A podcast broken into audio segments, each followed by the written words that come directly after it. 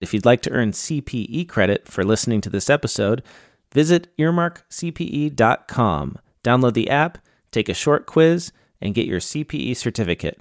Continuing education has never been so easy. And now, on to the episode. Welcome to Crypto with Accountants, powered by Bitwave, where we talk with technologists and crypto enthusiasts as we discuss current events in economy, politics, technology, and digital assets with thought leaders from around the world. Hi, everyone. Welcome to Crypto with Accountants. I'm your host, Pat White, alongside Trevor Ward. And we are just so incredibly excited to A, be talking about cryptocurrencies and accounting this week, and B, have longtime friend of Bitwave and a longtime personal friend of mine, Libby Schultz, on the on the show with us today. Libby is a crypto native, let's see here, crypto native technologist with a hybrid background in executive finance and information technology. She coded her first script when she was 12 and followed crypto since its inception in 2009. She founded Cypher Accounts in 2017 while finishing her master's in data science and algorithms at Carnegie Mellon. She specializes in financial technologies, analytics, microtransactions, and data architecture. Uh, and she's just a really good human being. Libby, thank you so much for taking time to, to chat with us today. Welcome to the show. Hi. so, um, as we get into this, Libby, uh, how what got you into crypto? You know, we'll, we'll go through all this like amazing background you have and all of your your great stuff you worked on, but like the first question I tend to like to ask people is what got them into crypto? What got you into crypto?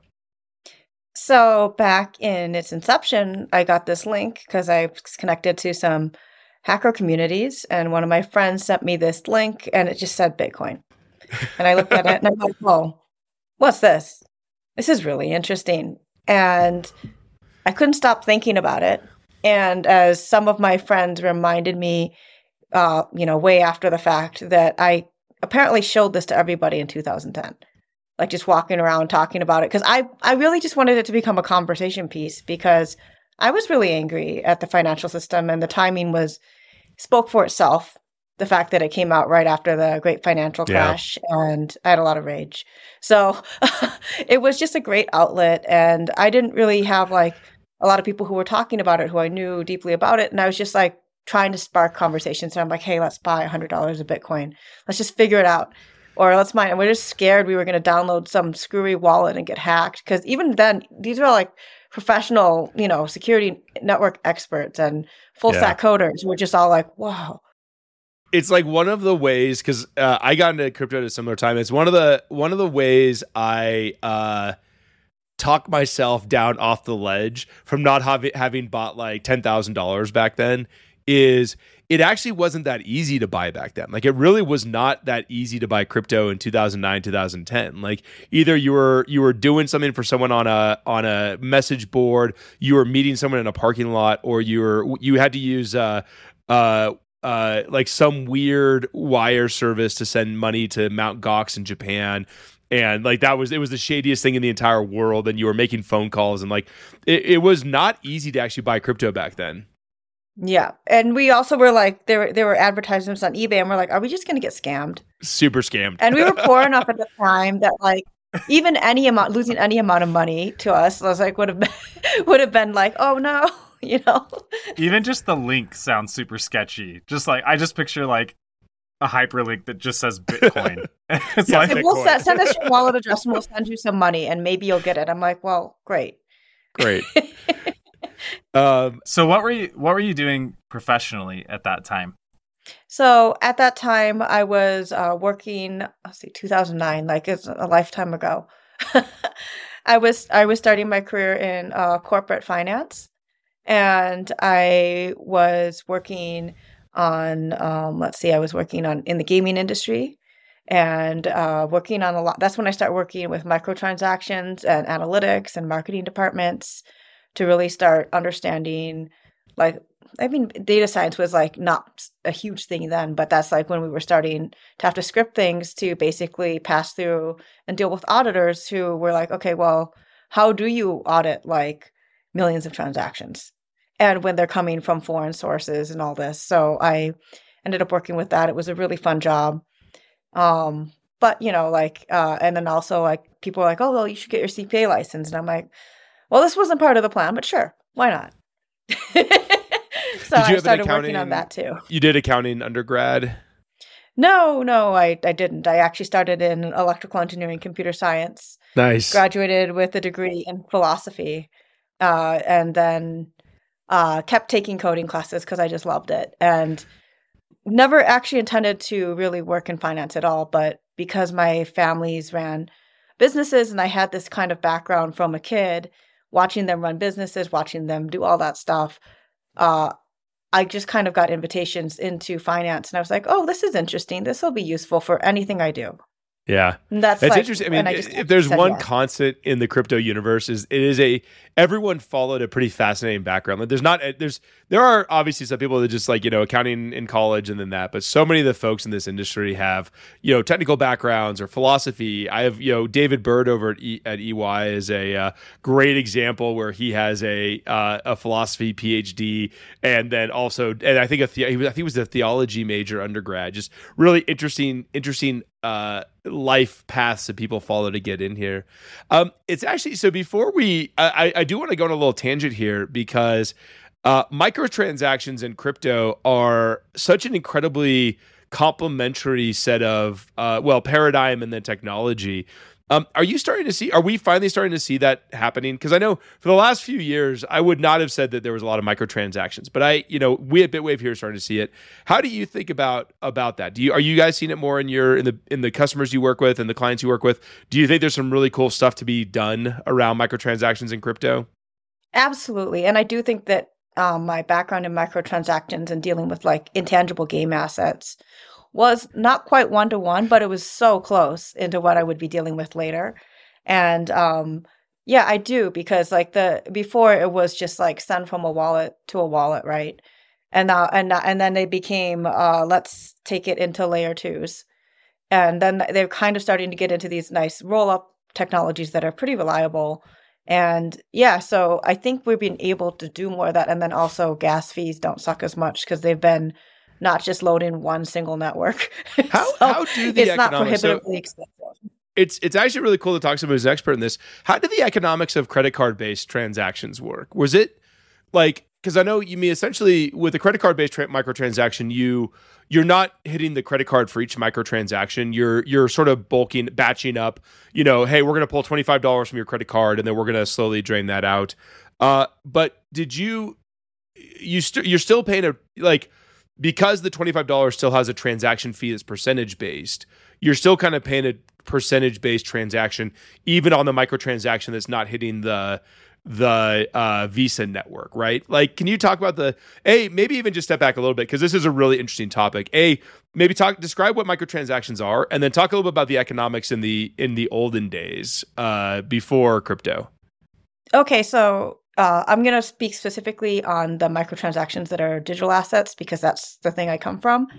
Uh, one of the things that's nice about digital assets from the olden days is they don't really deal with sales tax. They kind of are in this special unicorn space where they don't have to do that. So you already are saving money right there. Uh, uh secondly, it's like an intangible buy. And then it became where is this person located? So it often wasn't necessarily credit cards, it was often PayPal. And what they were were small purchases, typically not less than a dollar. Uh, because once you start going below dollar, like they they charge a base fee. Sometimes it's like thirty. I don't remember exactly the numbers at the time, but it, let's pretend it was like two percent plus 30 cents. So if you start going like too low, you're not going to make any money. And of course, it drove the incentive for the gaming industry for kind of the casino model. So the more, if you get like a high purchase price, that none of that even matters. But um, basically, you know, you would get like uh, people spending all these uh, possibly buying low, and selling high. They get pretty creative with in-game assets, where they do it within their own markets as well. So they actually had their own tokenomics before it was tokenomics in these assets, uh, in gaming assets. But you usually wanted to try to keep the economy within your own system. So there are a couple different ways you could have someone buy credits. So like there was a one-time purchase. That's one way to like reduce it. It's kind of similar to like what you see in the crypto solving pieces where you want to like kind of bulk it and put it into a big bucket. Um, Uh, but other times, you know, th- there might be circumstances where it's just easier for whether it's like tracking by a single person to, you know, know your customer sources and things and know when they're buying it. And so some of it was data management and some of it was also like you're dealing with cha- the other thing you were dealing with that was complicated is you were dealing with channeling partners. So you'd have someone like Kongregate or something like that who would host your game somewhere else. So then they would have these cuts. And so then it would be like, oh, if you sell this much volume, you get this. If you sell this much volume, you get that. And so you're dealing with really tiny transactions where money is put into a different bunch of different pools, which is actually what makes crypto exciting because it can program that into the money itself, which is to me extremely cool. So how um, did let's let's uh this is super funny because I I had never really sat to think about this, but like just for everyone listening, if you're not super familiar with with the gaming world, um, if you ever played Farmville, is a really good example. They were they were the kings of uh, of microtransactions, where basically like you they had this freemium game where you could play it, and you could uh, uh, every day you could like water your crops. I don't even remember at this point, but you would you'd water your crops, and every time you water your crops, you could then you could then like harvest your crops, but you could only click the water button like once a day, and then what they would do is you would you could pay like five credits to click the water button again, or or whatever to buy a seed to buy whatever it was, and so you end up in this world where like you you get this dopamine rush from hitting that button and then they like kind of like trigger you to keep on paying to hit that button more and then they put in these sort of artificial limits where you can kind of hit it. So and one of the the really big models for this was you would send them money and then they would give you credits then you had credits. Um libby i'm actually super curious uh what was the accounting for that like? If you i don't know if you ever actually did that or not but i am i'm really curious did was that essentially uh you held a liability to your client uh, until they actually spent it, and then you moved it from the liability. You basically booked it from the liability into the into your revenue account at that point. Uh, no, they were actually happier to just permanently take someone's money and be like, "That's mine," and there's no refunds. So there wasn't a liability. It was just it went straight to sale, and it did matter because, like I said, there's these channeling partner agreements. It simplifies uh, uh, the situation, and we didn't really have to deal with chargebacks because it was primarily done, like I said, through PayPal. Oh, so, so if I if I have hundred credits, you've already sold. You already the the act of me buying those hundred credits was the action that was selling. You didn't care if I ever used those. I could have sat on them forever and never used them. It didn't really matter. Uh, no, actually, so what you were doing uh, with what we were doing in the gaming industry is you were actually buying like a literal asset. You were buying a hero skin. You were buying access to doing something, and it was uh, in the free to play market, just like you described. And I, funny fact, uh, I want to say it's the number one, or maybe the second or to the top player in the game actually didn't spend a single dime and managed huh. to just because it was like you were paying for speeding up time basically. Right. And they just played the game like 16 hours a day. and, it's a good way to do and it. they managed to keep up like be in the top of the market. So I thought that was hilarious. But yeah, uh, but you could the other thing you could do was you could purchase specific things like I think one of the people have paid sixteen uh, was it sixteen thousand dollars uh, to go and get this special access to go meet the CEO at the gaming headquarters in and all this stuff. So it's like you could buy like these. They, they treated it like a, they were courting people basically and courting these deep relationships. And people were the game masters and things had like relationships to help them and special community stuff uh, for people. so the, it was as much as social mind it was the really interesting part of those games was the the tale for how money got spent was like the top like it was something like that i mean the top 10% certainly but something like even the top 2% spent the vast majority of the money like hundreds of thousands of dollars. I think there was like something about farmville like the top spender on farmville was spending $100000 a year or something absolutely insane. And then like you very very very quickly hit a tail where people would spend like a dollar a year kind of thing. It was a really interesting economics model.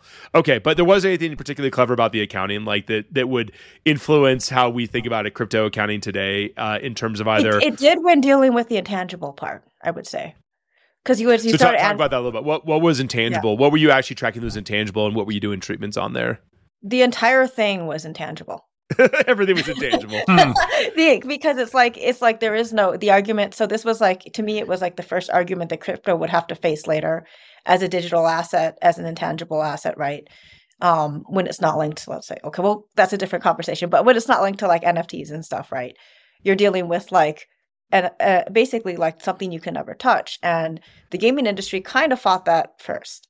And so the argument, hmm. they had to basically take strong positions to be like, yes, this is an intangible object. We're not selling an off the shelf copy. This is something that someone gets downloaded or whatever kind of thing. And so there were like there was like a whole thing with that. And then it was dealing with uh we were under GAAP in that case. And then the parent company was under IFRS. So we had to deal with like, you know, we didn't typically write it down because again it was a revenue mm. sale. But the but the treating of the intangible as an intangible asset let it be in a very specific category, which protected it from a lot of stuff.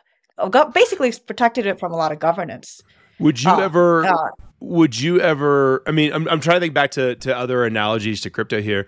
Did you actually track an inventory of intangible assets that you were selling? Or did you create an intangible asset the moment you made a sale? Like yeah so it didn't have like the technical minting process in the same way because they could uh, so it was basically at the point of sale that it came into existence so to speak. Yeah. Uh, because it was just drawing from code and it's like in fact this was a problem because you could you ended up with like very similar to tokenomics. If you sold too many uh, upgrades to your heroes you broke your game. You know like oh i'm going to sell this special thing but i want to we want to make some more money to clear the quarter it's like you just broke that server. Now people are going to have to migrate to another server because they're all op and the game content that's going to come out with it next is going to be like it's not coming out for three months. So you just you're gonna have some really bored players and you don't want to lose them. so so this was a whole balance that because marketing really wanted to make money and show they were making money. And then I would so the accounting part there was uh that that is kind of similar to crypto in that you have to care about gas with DeFi transactions. Is it was like they'd be like, look, I made all this money, and they would take it at spot revenue, and I'd be like, no, you didn't. Let's let's uh-huh. remove like 30% right here, right off the top before we even count overhead, or let's remove 10% or 20, whatever the cost model was, right? It was like you can't count like that. You right. got it has to be profitable money, profitable money. And if you spent for the other thing that was into it is spending for ads, uh, which I think is starting to reach the crypto space as well. You oh, pay to yeah, get ads. It's been a part of crypto certainly for, for a few years now. Yeah. Yeah, mm-hmm. exactly. so you know. yeah, we know. it's fascinating hearing you talk about that and knowing what the story of uh, Vitalik and like crying himself to sleep because he lost his beloved warlock neck, spell. Neck, on, yeah, warlock spell. Yeah. yeah. And and kind of just thinking about like, yeah, this was gaming in in a way, Web three and crypto was born out of the gaming industry. And sort of the first digital assets that some of the first that we've seen. And I yeah. feel like the culture came with it too, actually.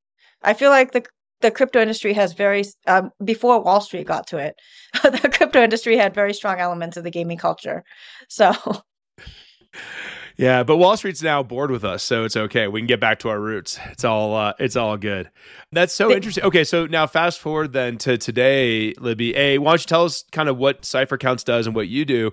And then I'd love to hear if you are doing with if you are working with any games or anyone that is doing kind of microtransactions, uh, and how the world has changed. Like what what it's like now versus what it was like back then. Is it is it easier? Is it harder? Like is it better having instant settlement? I don't know. Like I'm I'm super curious.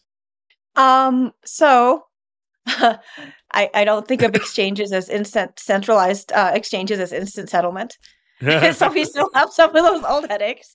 Um, just because, uh, yeah, we know we've been in some deep dives about that before.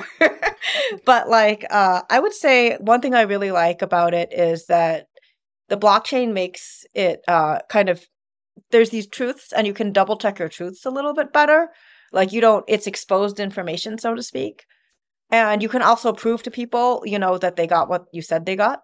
You're like, no, yeah, I see your wallet. It's there, you know. And so it does things like that and it speeds up those kinds of things. It has an irre- irrevocable,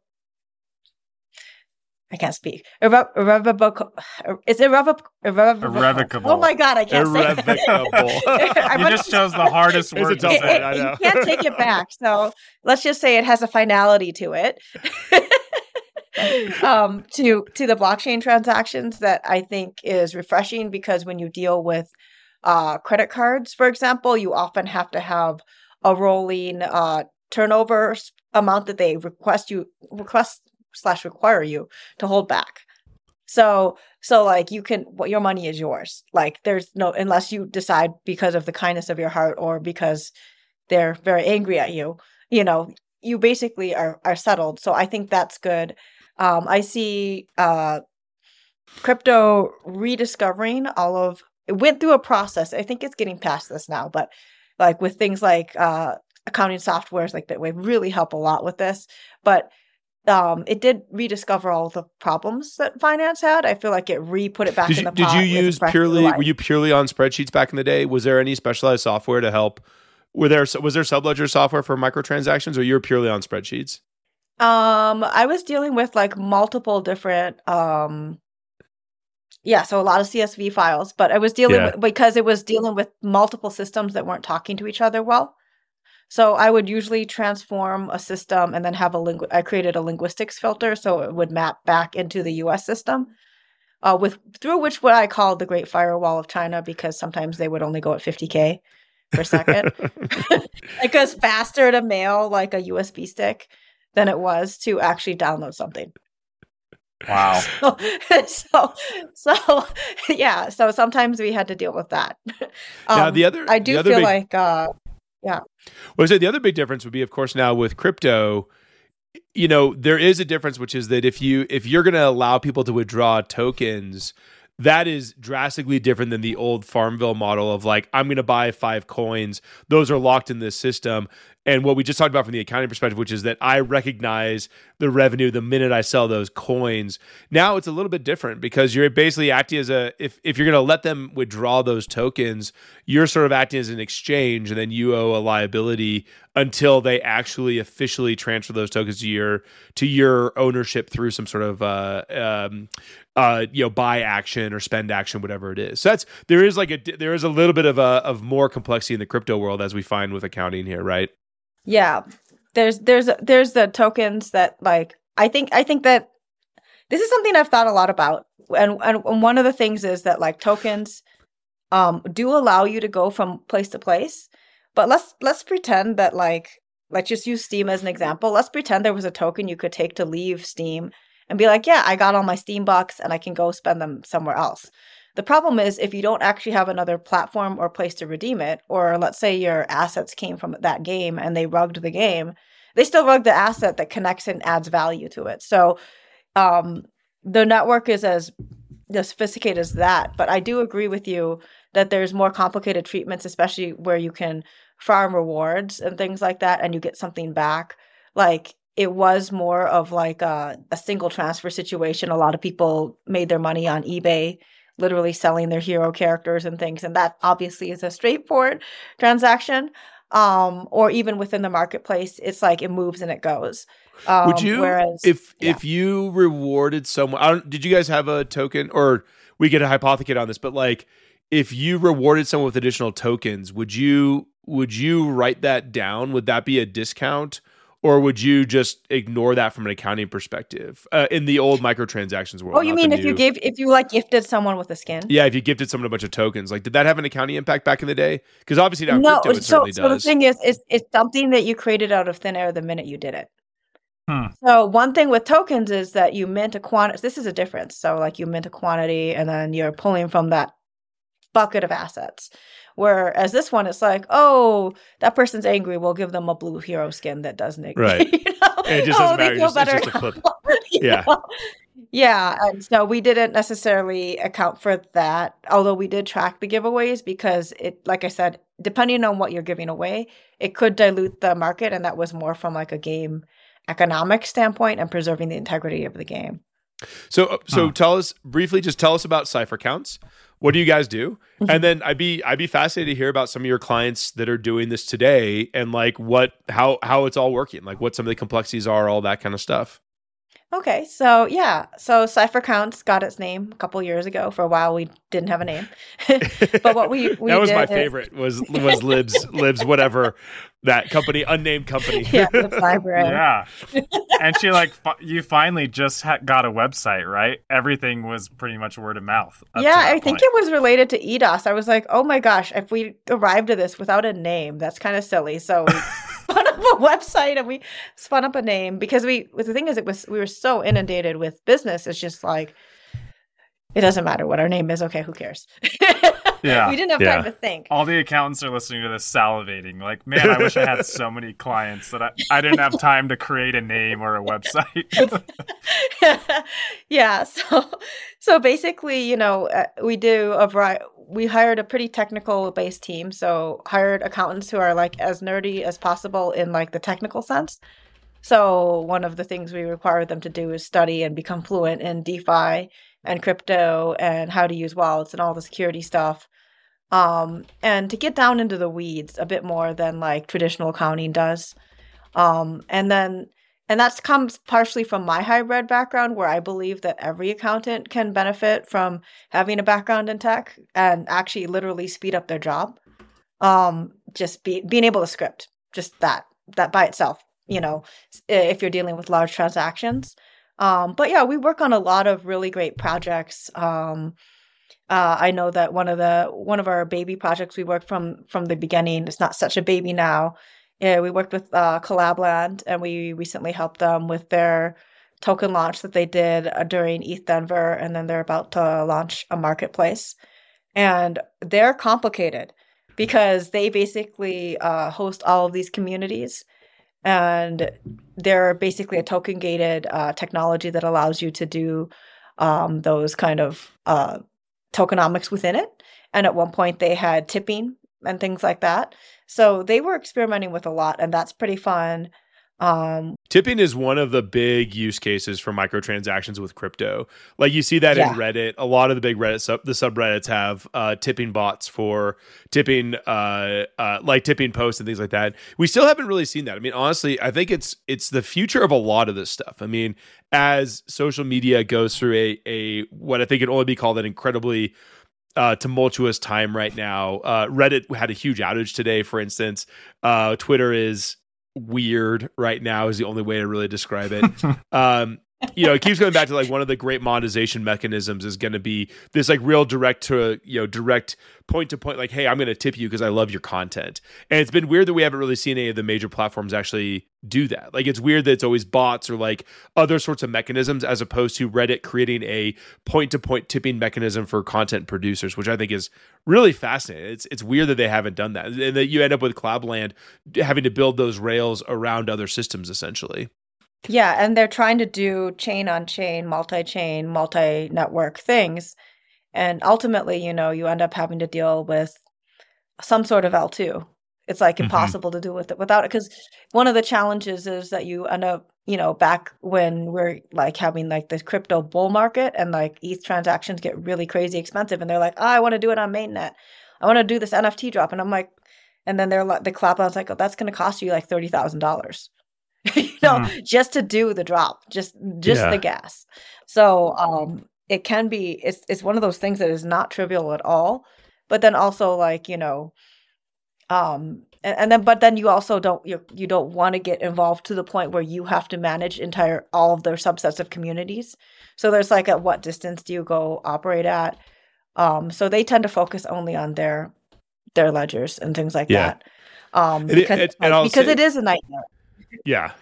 And I'll say for everyone who's listening, one of the cool things that Collabland does is that is very, very future looking and that everyone should be interested in and thinking about is uh, it's NFT gated communities. So like this is the idea that we've talked about a lot. If you're if you're not deep in crypto, you might not think about this too much, but this is the idea that uh, Taylor Swift moves to doing all of her to- her ticket issuance for her concerts to an NFT. So when I buy a T, Sweezy uh, uh, concert ticket, I get an NFT dropped into my wallet.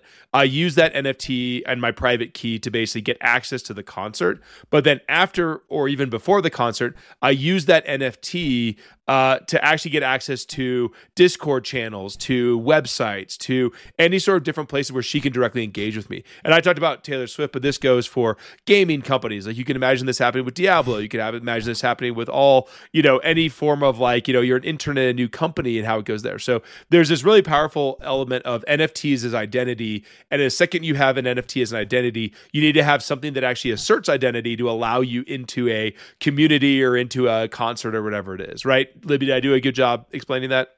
You did a really good job of that. And I wanted to just go a little deeper with the NFT being your identity. or your wallet being your identity even more specifically because you can measure how long someone's had something, when they had it. You can reward past participants. You can create a version, and this is something that NFTs are dealing with, of non transference, which is something that's typically really important to have that option in the ticketing industry. So, uh, you know, you don't always want to be able to just, you don't want to necessarily have it be that someone who wasn't helping at the market buy it buy yeah. from that market and then just like oh yeah i spent like 10 grand at the last minute and i'm going to get this moon drop mm-hmm. but you mm-hmm. do want to be able to send tokens to all the people who do this so they sometimes they help you have multi-tiered claiming mechanisms but it also because it's programmable you know uh, you can retroactively create rewards or say if you have like at least four of our nfts in the system you qualify for this other thing and it allows yeah. you to have a, a, more sophisticated relationship which is very and cool. the, the other thing which you alluded to but it's worth it's worth calling out because it's such a it's such a different it's such a different paradigm for this stuff would be um, the ability to actually also reward because all this is public uh, for the most part, all of these NFTs are public.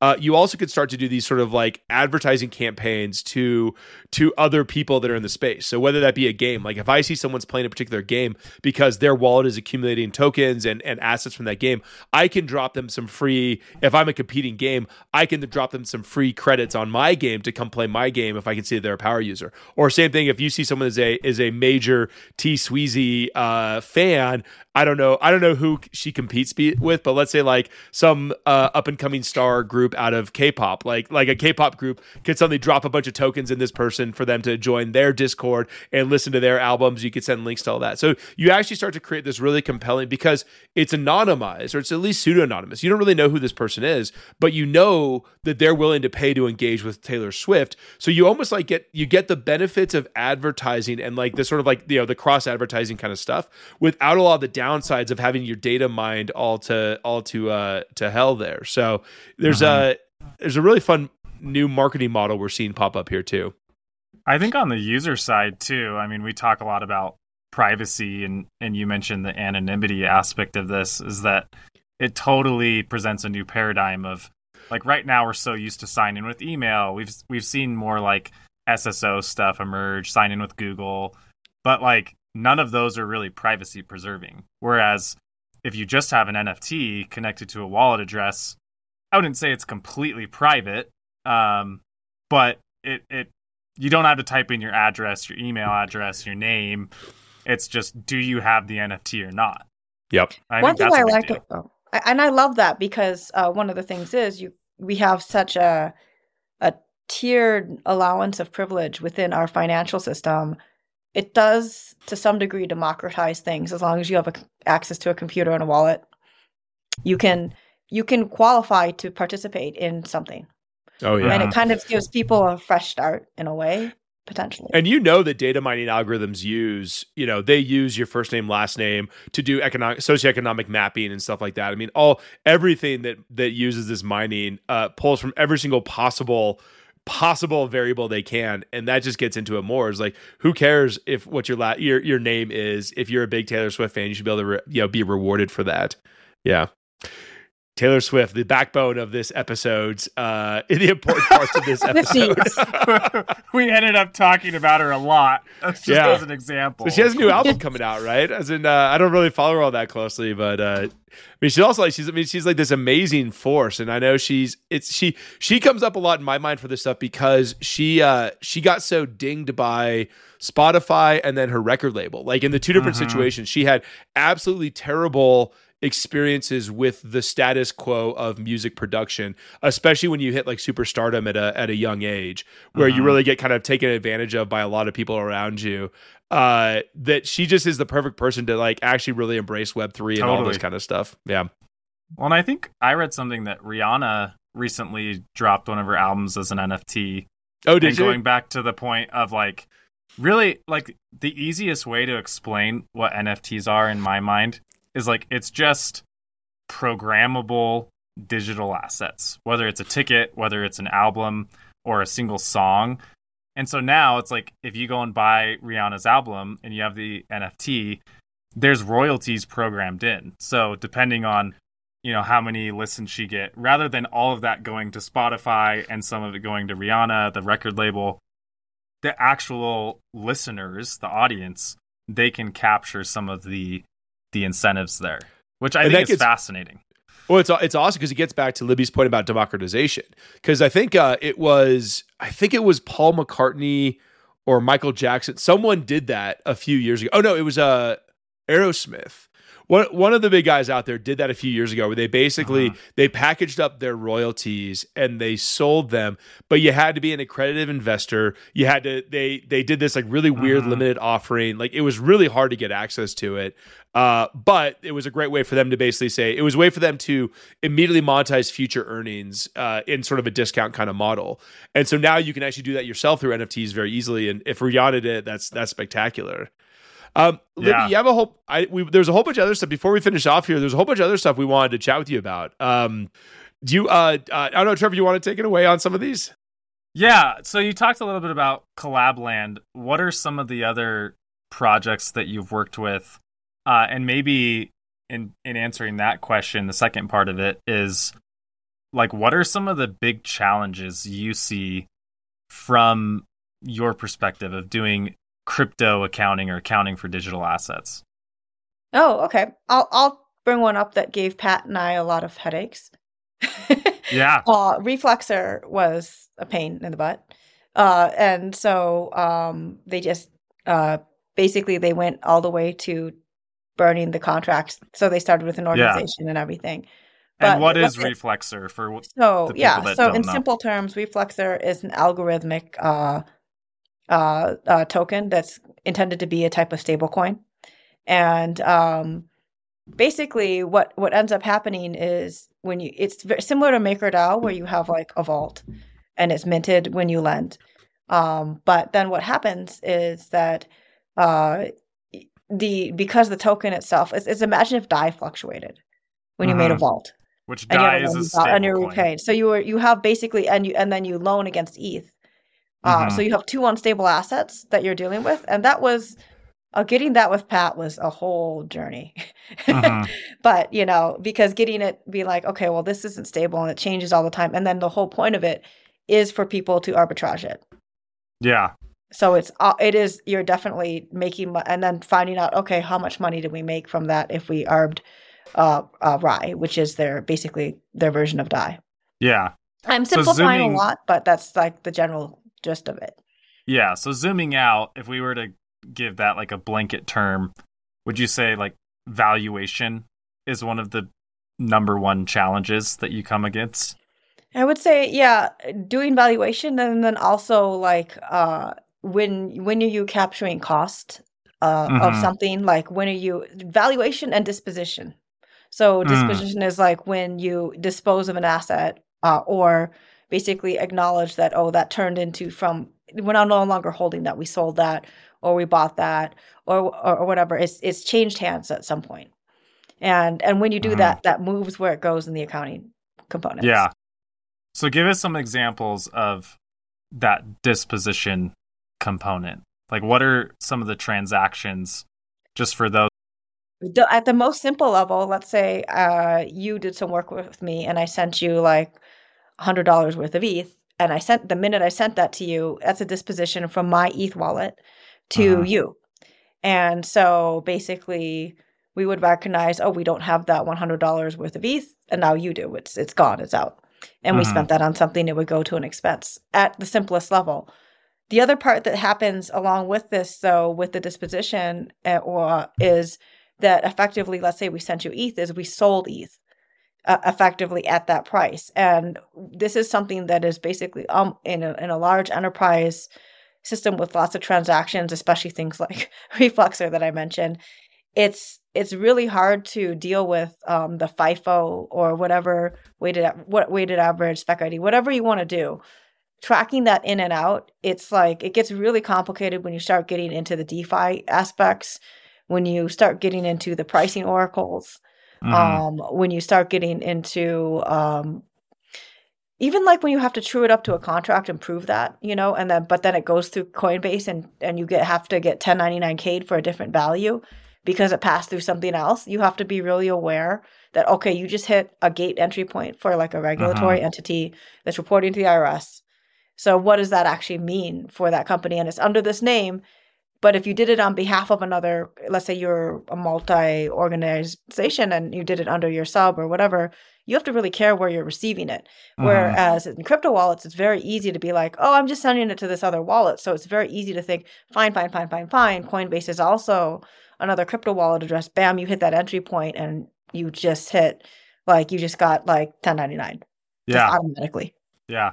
So, And Pat, I know you like to talk about this. That one of the biggest challenges with accounting for digital assets is basically any time you move a digital asset, unless it's like to your own wallet, um, there's not only an accounting event, there's a tax event. Yep. And you might even argue a third, like regulatory event, depending on like, At this point now, we have regulatory events as well. Yeah. So it's Yeah, nothing. so Nothing it's in like- the crypto world is easy. Yeah, it's like there's three things you need to be thinking about with every single transaction. yeah. And then it's like you start talking about microtransactions and it's like you're looking at NFT we work with NFT marketplaces and it's like you've got you know 50 million transactions in a year. It's just absolutely insane. Or we work with a few blockchains too that like they get, you know, a hundredth of a penny or a thousandth of a penny every time a block is mined. And that's the ultimate of, of microtransactions is they're doing, you know, 3 billion transactions a year.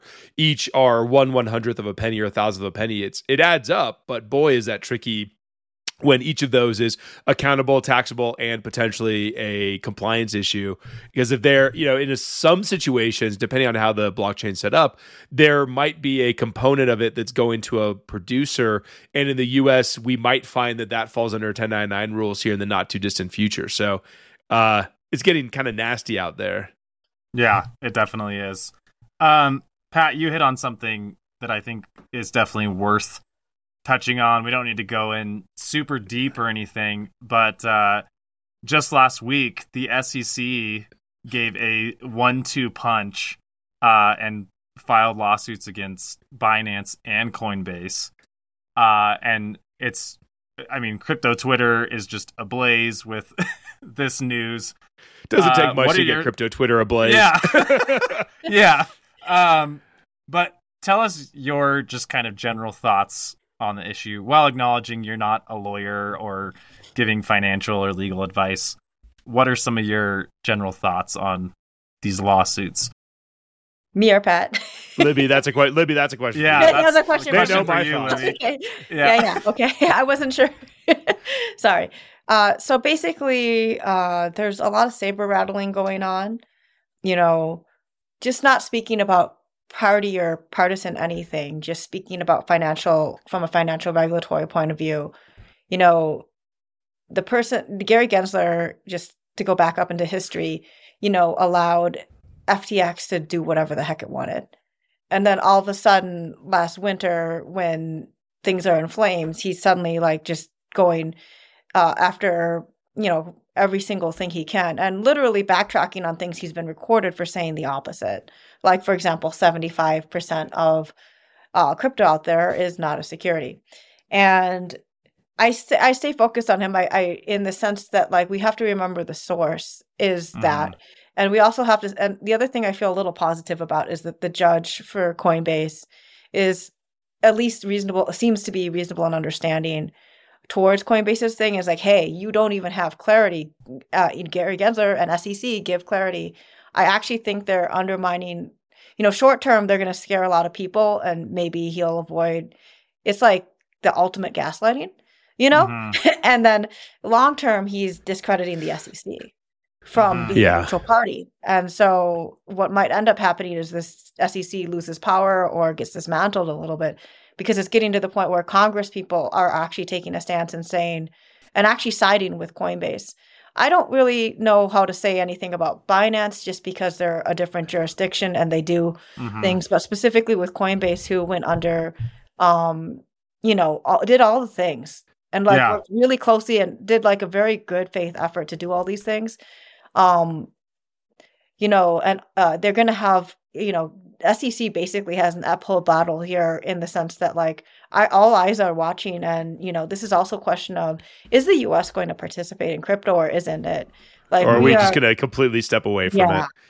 Yeah. And I really hope we don't because we're going to walk away from one of the biggest earning opportunities where we could be the leaders. We already have the Federal Reserve. So we it's just one step away. They could just hop into this and they don't necessarily have to tyrannically create a CBDC to do it. Yeah. You know, yeah, I saw just... a story today that Hong Kong uh, pitched Coinbase on like said, "Hey, come over here. We've got regulatory clarity." Um, hard to imagine uh, that god it's hard to imagine an industry where china is a better uh, steward yeah. than uh, the us would be but it's certainly i mean it is it, it's at the end of the day like the the way the sec is doing this sort of regulatory action like enforcement like regulation through enforcement is is just so blatantly unfair across the board mm-hmm. and so nonsensical i mean I think, you know it's one of those the things that i've been talking about recently around this is like you know, there are certain laws that you break that it doesn't matter if you know the law or not. Like you murder someone, you murder uh. someone, you go to jail. That's that's sort of a separate issue. You know, financial services laws are not usually like that. They really are this thing where like there's a lot of expectation on people to be doing as much the right thing as they possibly can.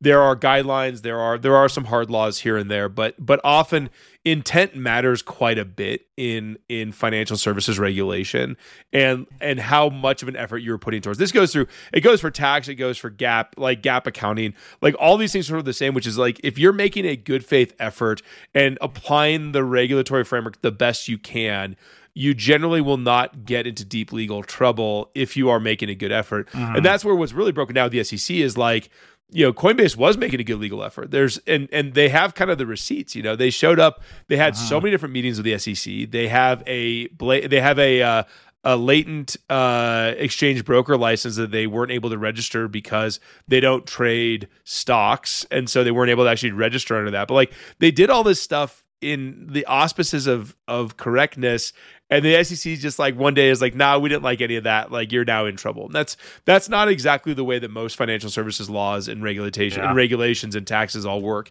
That really is a a very contrary methodology. Yeah. And I would I would also add that one of the things is they keep claiming we're doing this to protect the people, to protect the people. And it's like, well, well, why don't you approve an ETF? Mm-hmm. Like, yeah. why don't you approve the instruments that allow people to actually be protected and regulated? It's like you literally blocked that, and then you also made claims like, oh, oh, no individuals or retailers allowed to participate in this market. Yeah. Uh, you, it's only going to be like hedge funds and like large scale investors, and I'm like that's not protecting either. That's actually forcing the oligarchy's hand even more. So why did you why didn't you ask SVB what their financials were before the entire thing imploded? Yeah. Why didn't you actually ask them to do mark to market on their assets? Like there's so many great examples of like where this it's it's very much like theater theater regulation in some ways, I guess. Yeah. I, yeah. I think you almost can't group. It's unfortunate for Coinbase that the like Binance happened the day before their lawsuit because in my mind, they're two entirely different cases where uh, Binance's case references wash trading and self dealing, like calls out uh, CZ, the CEO, for some shady practices. Whereas Coinbase, it really just comes down to like, what is a security? And it's unfortunate yeah. that uh, we now have to go to through the courts to decide that.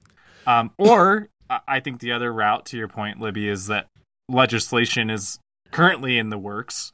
Um, so either way, I think the positive is that we will get some kind of clarity, even if it's not what the industry is hoping for. At least we'll know, like here, yeah. here, these assets are securities, these assets are commodities.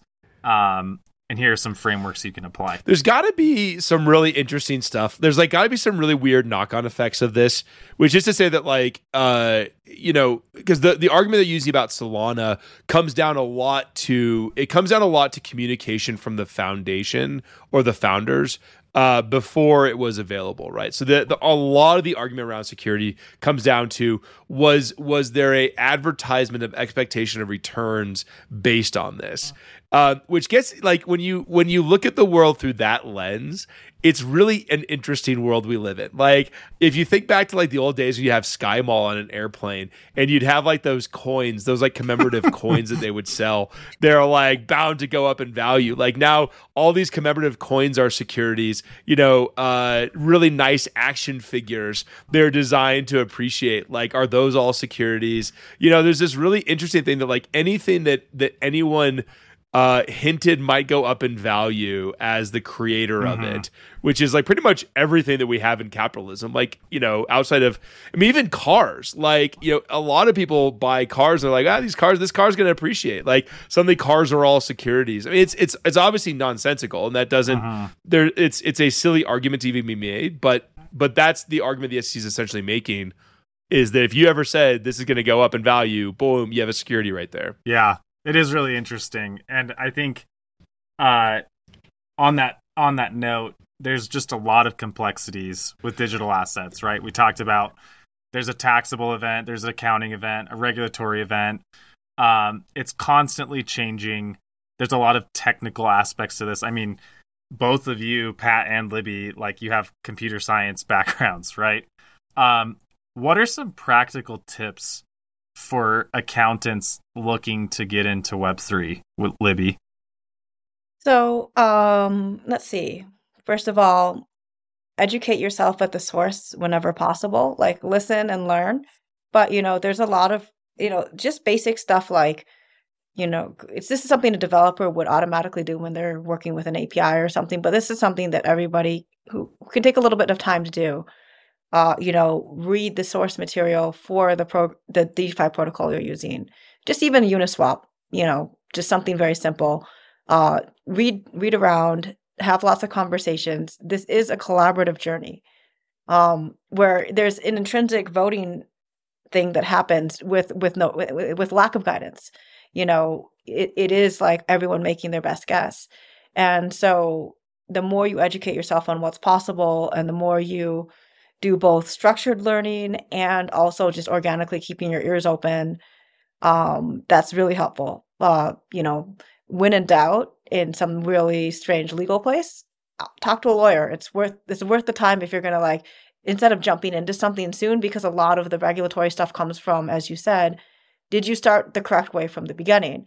And if you had like that wrong thing for the first two percent, and then you corrected it, you could get nailed by the SEC. So it's just just in this very conservative regulatory environment and and educate yourself a little bit about technology because the hacking, the phishing, this the security stuff is so important and also um, you can kind of look back if you're like an accountant you can look back to what are controls like related to auditing and things those are similar things that actually really come into play and are really helpful and applicable. So, looking at how you can apply your current knowledge to build on what we're doing with these new systems is also helpful. You don't have to necessarily start from zero. You can start from like a scientific method style, have a hypothesis or like an application and work with that and then go from there. Um, and like I said, there's a lot of things. Uh, uh, Bitwave University is actually yep.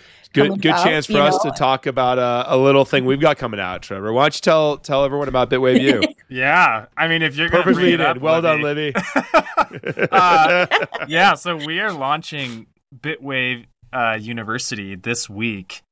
I mean, depending on when you're hearing this, but uh, yeah, this week we're launching it. That'd be the week of educate. June twelfth. Yeah, week of June twelfth. Uh, it's a platform to educate accounting and finance professionals uh, that are either curious about digital assets or are deep in this industry. And uh, Libby, you and your team at CypherCounts put together some really solid courses. Honestly, I think they're probably the first of their kind because there's some general, like crypto 101 stuff, but getting into some of the deeper, uh, like how do you account for mining and staking revenue? Tell us a little bit more, Libby, because this was like obviously we we've been talking about education, but what prompted you to create these courses and maybe you can speak a little bit more to the content you guys put together. Some of this came from was motivated by accounting nightmares of everyone creating their own standards and designs. and and it's like the sooner we can educate the client or the professionals, uh, the the better we have, better positions we have with regulatory people, but also the better the the the quality of work you can do as accountants and things like that. So some of it is just like getting that. And the other thing is I come from the fundamental belief that knowledge should be shared. And I saw that, you know, a lot of the conversation around it was really surface level of okay this is what you do but it's not getting into the philosophy. And if you read good accounting books they get into the case studies they get into like the whys and hows. And um you know i just wanted to go like a layer deeper. And again we come from the technical background. So i was adding uh, technical information for people to understand it too because if you understand the way the technology works then you can understand like how to work together. Because oftentimes we work with engineers and with our clients uh, and uh, try to try to design something that works both for the accounting and for the engineering side. And you can save companies a lot of money that way. And also just build a better more robust uh, crypto system. Yeah. So yeah we wanted to like we are like well we know all this stuff and it's like in our heads. Yeah. We should share it. Yeah. And you know. Guys seriously go check this out. Uh we'll drop a link in the show notes below. But uh, Libby's courses are absolutely amazing. Uh, like I said, she gets into some of the deep technical issues, but in a way that's really pretty easy to understand, even if you're just getting started on the digital I think it's, journey. It's uh, university.bitwave.io yep. is where you can get it. So that's we'll drop a link in there also, but it's easy. University.bitwave.io uh, in there. Well, we're we're coming up on time here, Libby. Uh, I want to do one final thing uh, before we go, which is I know you've been writing a book. Uh, and I wanted to ask you about a how it's going, and b what got you writing it, and talk a little about it because it's it obviously relates back to to crypto here. Well, once you tell people what it is, they'll be obvious. so yeah, so the the title of the book is called Win Condition, um, inspired by watching our, you know, capitalist world with zero sum games and things like that. Uh, but you know, uh, I was speaking to a friend, and she's like, "You should write about crypto," and I'm like, oh, "I work in crypto," and she's like, "No, you should write." I'm like, "But I want to write a sci-fi story." She's like, "You can write about crypto," and I'm like, "Okay." Okay. and then so I'm like, what is crypto going to be like if we take it s- several generations forward? What kind of world do we live in? And I wanted to also show people something that you don't really see in technical videos, which was the culture and the anecdotal lessons. So I did it through kind of a fairy tale. And so it's it's going into where is this going long term? What are the what's going to happen with the tokenomics multiple generations from now? And it kind of deals with all of those components and also has a little bit of fun stuff and callbacks and Easter eggs in there because, of course, you know, I'm coming from gaming, and it also has uh, it, it's centered around a game as well that I uh, wished existed. Yeah, so, uh, Libby, is is it out yet, or is it coming out soon? So it's um, I'm thinking that I'm, I'm, trying to decide between dropping it uh, the end of this year or early next year, but basically i am handing literally in about three weeks i'm handling the final copy to the editor for proofreading and then it's done. And then the question is you know am i doing an audiobook which i probably will be and do i put them at the same time or first? And then it might have an nft that goes with it as well because it's because it's crypto so why not you, is there a place people can go to follow learn more anything like that um not yet but I will be putting uh, information on my site lib.lib. I mean li, lib.life. Um, and I am probably going to make a formal site as well, and I will direct them from that website. But lib.life was what my old graduate thing was that my company name sort of informally was for a long time before it became CypherCounts. So that's always been a hub for all of my information. And so I'll make sure I put information there for that. Uh, so it's lib.life. Awesome. Amazing. And then if you are a crypto project or dealing with digital assets in any way and need a trusted advisor, um, cyphercounts.io is Libby's website. They're amazing. Uh, feel free, they have a contact form there on their website. So definitely uh, go check that out. Yeah. Cyphercounts.io. Yeah, and we do everything from accounting to product consulting, and uh, we do some technical consulting as well. So, and fractional CFO. we kind of do a lot of different things there because we Amazing. just love every part of it. Well, Libby, thank you so much for Good being on with us. This was this was really a pleasure. It's always a joy talking to you. Good pontificating on all things from SEC to sci-fi world. So, thank you so much for for being on with us. And thank you everybody. Have a really wonderful week. Thanks so much, Libby. Thank you.